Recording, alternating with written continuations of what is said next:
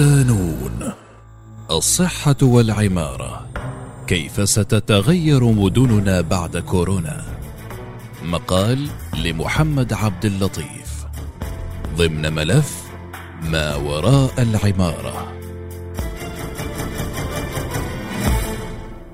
لم تكن الجموع تعلم أن يوم السابع عشر من نوفمبر تشرين الثاني 2019 سيكون يوما فارقا في عالمنا المعاصر. فلأول مرة في يوهان بالصين تم الإبلاغ عن حالة فيروس كورونا. ولم يمض الكثير من الوقت ففي يوم 11 من مارس آذار 2020 تم تأكيد أكثر من 138 ألف حالة في أكثر من 130 دولة وتوفي ما يزيد على ثلاثة آلاف شخص بسبب المرض. وهنا أعلنت منظمة الصحة العالمية تفشي المرض كجائحة ووباء اجتاح العالم ليغير حياة ملايين الناس بشكل جذري. وباسم الأمن العام تضمنت إجراءات الصحة العامة في جميع أنحاء العالم قيود السفر وحظر التجول وإلغاء الأنشطة وإغلاق المدارس والحجر الصحي في عدة مناطق بالعالم كإيطاليا والصين بالإضافة إلى الآثار النفسية والاقتصادية والاجتماعية للوباء وكراهية الأجانب والعنصرية وظاهرة السجناء الطوعيين الذين تشجعوا على البقاء بالمنزل للحفاظ على سلامتهم. ونفذت الدول طرق الفحص المختلفة في الأماكن العامة للتأكد من سلامة المواطنين من المرض. وفي غضون فترة قصيرة تم عزل ملايين الأشخاص داخل ملاجئ من نوع جديد يتم إنشاؤها بسرعة مذهلة بل وبنت الصين مستشفى جديدا بمساحة 25 ألف متر مربع في عشرة أيام فقط. وقد رأينا من جانب آخر تلك المدن التي تطهرت من الضباب الدخاني بسبب قلة حركة المرور ورأينا كيف تنفست الطبيعة حين غاب عنها الإنسان. واختبرنا بأنفسنا طرق العمل الجديدة وتطويع أماكن العيش لتناسب أوقات الحظر الطويلة. بل وأساليب الحياة المفروضة التي أجبرت الكثيرين على التعامل بحذر شديد تجاه أي غير بخلاف الأنا. وقد تغير كل ذلك في خلال شهور قليلة. فالسؤال هنا ليس هل ستتغير عمارتنا ومدننا بعد الكورونا؟ بل السؤال الأدق كيف ستتغير عمارتنا ومدننا بعد الكورونا؟ لقد شكلت الأوبئة مدننا لفترة طويلة. فهناك علاقة غير منفكة بين الصحة والعمارة منذ العصور القديمة. فالتخطيط الحضري يدور حول تصميم الأنظمة والوضع الصحي ارتبط بجودة العمارة والمدن. ولقد رأينا كيف تأثرت العمارة بتدهور الأحوال الصحية فساعد الطاعون الدبلي الذي قضى على ما لا يقل عن ثلث سكان أوروبا في القرن الرابع عشر في إلهام التحسينات الحضرية الجذرية في عصر النهضة. طهرت المدن الأحياء السكنية غير الآدمية والضيقة ووسعت حدودها وطورت مرافق الحجر الصحي وفتحت مساحات عامة أكبر وأقل ازدحاما ونشرت مهنيين ذوي خبرة متخصصة من المساحين إلى المهندسين المعماريين لننتقل إلى الهوسمانة الباريسية وتوطئة التخطيط الحضري الشامل والتغير اللندني في أثناء تفشي الكوليرا عام 1856 حيث أدى تفشيه إلى تحسينات في نظام الصرف الصحي وأدى مرض السل في نيويورك في أوائل القرن العشرين إلى تحسينات في أنظمة الإسكان والنقل العام فيما أدى السارس في آسيا إلى تحسينات في البنية التحتية الطبية وأنظمة مراقبة المرض ورسم خريطة له وفي عصرنا الحديث كانت الصحة أحد أهم أسباب ظهور العمارة الحديثة فخلق بيئة أكثر صحة من البيئات الأوروبية المتأثرة بالثورة الصناعية وما بعدها شغل بال الكثير من المفكرين. وغالبا ما حفزت الصحة التصميمات المفاهيمية والمقترحات التجريبية ضمن العمل المعماري. فالعديد من أعمال المعماريين المشهورين مثل ألفار آلتو وفرانكو ألبيني ولو كوربيزيه تولي اهتماما للصحة النفسية والجسدية. علاوة على ذلك اعتمدت المستشفيات ميزات معمارية يعتقد أنها تعزز الصحة وتحد من انتشار الأمراض. بينما صمم المهندسون المعماريون غرف العمليات والمساحات السريرية لأغراض نفعيه أي الحفاظ على بيئة مضاءة جيدا ومعقمة. وباختصار لطالما كانت الموضوعات المتعلقة بالصحة تحفز الابتكارات المعمارية على مستويات مختلفة مشاريع التنمية الإقليمية والحضرية وكذلك التصميم المعماري والداخلي. فمن أهداف عمارتنا وعمراننا تشكيل جودة بيئية وسياقية يمكن أن تساهم في صحة ورفاهية الإنسان. والسؤال الرئيسي في هذه اللحظة هو كيف يمكننا استخدام ما نتعلمه لتحسين نوعية الحياة في المدن بعد كورونا؟ اولا المباني الخضراء. المباني الخضراء هي مبان تتبنى استراتيجيات ساعية لتحسين الصحة وتوفير الطاقة مثل زيادة الضوء الطبيعي وتحسين التهوية وتقليل المواد السامة ودمج النباتات والمواد الطبيعية الأخرى في البناء واستغلال المساحات بالشكل الأمثل.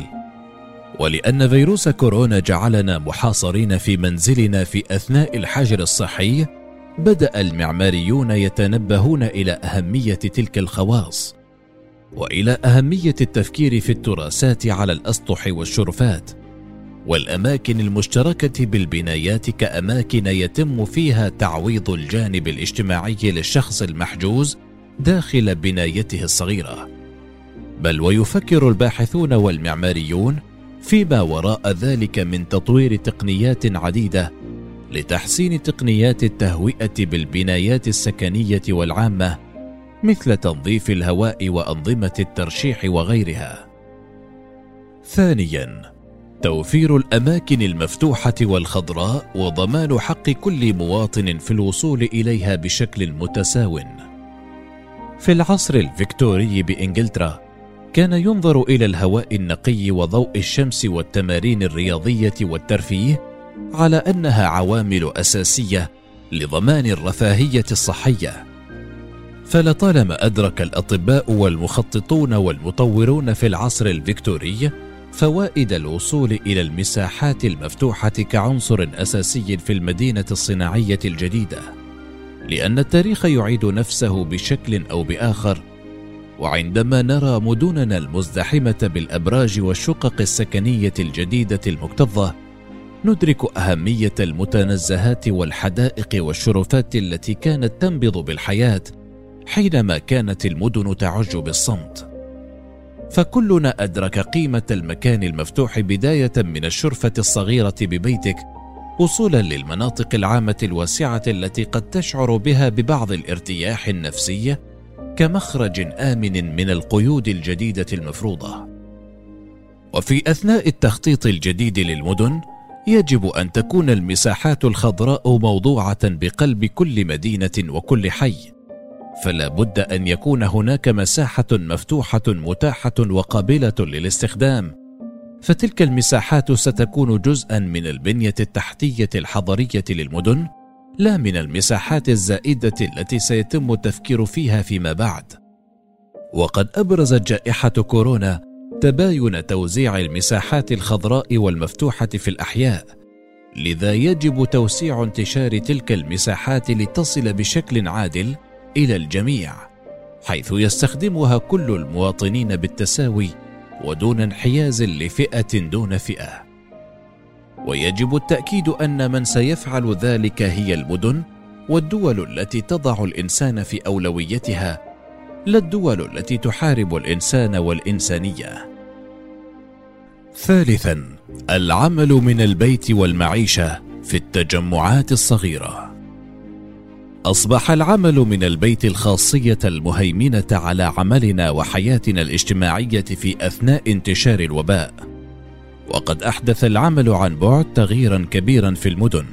فقل الازدحام وتحقق توفير الوقت لعدم التنقل من المنزل إلى العمل وزادت فرص التعلم من المصادر التي أصبحت متاحة للجميع وزادت سهولة وانتشار التسوق عبر الإنترنت بل والأنشطة الافتراضية كالبث المباشر للحفلات وزيارات المتاحف الافتراضية وغيرها. أدى ذلك إلى زيادة انتشار مفهوم البدو الرحل الرقميين وهم الموظفون غير المقيدون بمكان فعملهم من الإنترنت. مما يجعل الكثير ينتقلون للعيش إلى الأماكن البعيدة عن المدن الكبيرة التي يعتبرونها خطره بسبب الوباء. فالوباء كما هو معلوم ذو قوة فتاكة في المناطق الحضرية الأكثر كثافة وربما يحدث ذلك تحولا في التوازن الإقليمي نحو الأماكن الأقل كثافة سكانية إذا استمر الوضع كذلك لفترة أطول. رابعا تصغير التجمعات مدن العشرين دقيقة. قد يكون الاتجاه القادم عمرانيا هو فكرة التجمعات الحضرية الصغيرة التي تساعد على تقليل انتشار الأوبئة أو الكوارث المحتملة ويتحقق ذلك بتطبيق أسلوب اللامركزيه ومبدأ الاكتفاء الذاتي لكل تجمع حيث يصبح كل تجمع مدينة للعيش والعمل ولكل منها مجتمعها الخاص المحدد. فكل تجمع صغير مكتف بالعمالة الخاصة به ومدارسه ومتاجره ومساحاته المفتوحة دون الحاجة إلى الذهاب خارج حدود تلك التجمعات متناهية الصغر. خامسا رقمنة الحضر. بدأت العديد من المحاولات للاستفادة من الأدوات الرقمية في أثناء كورونا. مثل كاميرات استشعار الحرارة التي يمكنها فحص درجة حرارة الجسم وتطبيقات الأكواد الشخصية المطبقة على سبيل المثال في تركيا لمراقبة المصابين بكورونا والمخالطين لهم. وعلى المستوى الحضري تساعد الخرائط الرقمية المتكاملة بالفعل في إدارة الشوارع والطرق خلال ساعة الذروة. وقد يتم توسيع هذا الاستخدام للمساعدة في إدارة الأماكن والمباني العامة بالإضافة إلى التحول البعيد عن وسائل النقل العام وزيادة استخدام وسائل التنقل الشخصية التي قد تشمل الدراجات الإلكترونية والسيارات الكهربائية. ولا ننسى أيضا بدء انتشار طائرات الدرون التي قد تنتشر بشكل قد يؤثر على تصورنا للطرق في المدينة مما قد يغير من شكل الطرق والمدن تماما مستقبلا. سادسا عمليات إنشاء أسرع. قد يكون الاتجاه نحو الوحدوية البنائية modular والمباني الخفيفة أكثر اقبالا من قبل. ففترات الكوارث تحتاج الحلول السريعة التي توفر بدائل بتكلفة أقل وبشع وبشكل أسرع. بالإضافة إلى إعادة التكيف للمباني القديمة أو غير المستخدمة لتكييفها أو غير المستخدمة لتكليفها بالعمل بوظيفة أخرى غير التي أنشئت من أجلها. فقد تتحول الكثير من مراكز التسوق الشاغرة إلى وظيفة أخرى بعد انتشار التسوق الإلكتروني. وقد تتحول الكثير من المباني التي سيفقدها المستقبل قيمتها إلى وظائف تخاطب احتياجات العصر المستقبلي. ومن أجل ذلك فعمليات البناء الجديدة ستستهدف إنشاء مبان مرنة تستطيع تغيير وظائفها بسهولة. ما الذي قد ينتظرنا مستقبلا؟ خلال الوباء قمنا بتغيير وسائل مواصلاتنا ففضلنا المشي وركوب الدراجات واستعاد المشاة الشوارع ونظفنا الهواء وانخفضت انبعاثات ثاني أكسيد الكربون وأغلقت المطارات وأعدنا اكتشاف قيمة المساحات الخضراء المفتوحة والأهمية المركزية للمجتمع. فهل تستمر تلك التغييرات أم لا؟ هذا يعتمد على ما يفعله مخطط مدننا المستقبلية الآن. لكن سواء فعلوا أم لا فمن الممكن القول إن مدننا لن تعود كما كانت من قبل. سواء ايجابا أم سلبا. فكورونا ليس التحدي الوحيد الذي قد نواجهه في المستقبل فمن المحتمل أن يكون للتهديدات البيئية والمناخية تأثير أكبر على حياتنا.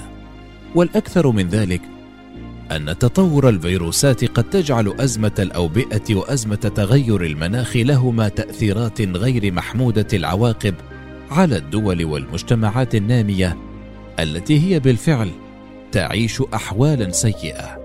لذا ينصح بعض الخبراء بأن نضع في أعين اعتبارنا البيئة كعامل مهم حينما نستعد للوضع الطبيعي الجديد في عالم ما بعد كورونا فتلك التحديات التي يواجهها العالم والآثار المترتبة عليها على المشهد الحضري تمثل لحظة لإعادة تقييم مجتمعاتنا ومدننا وإعادة تعريفها.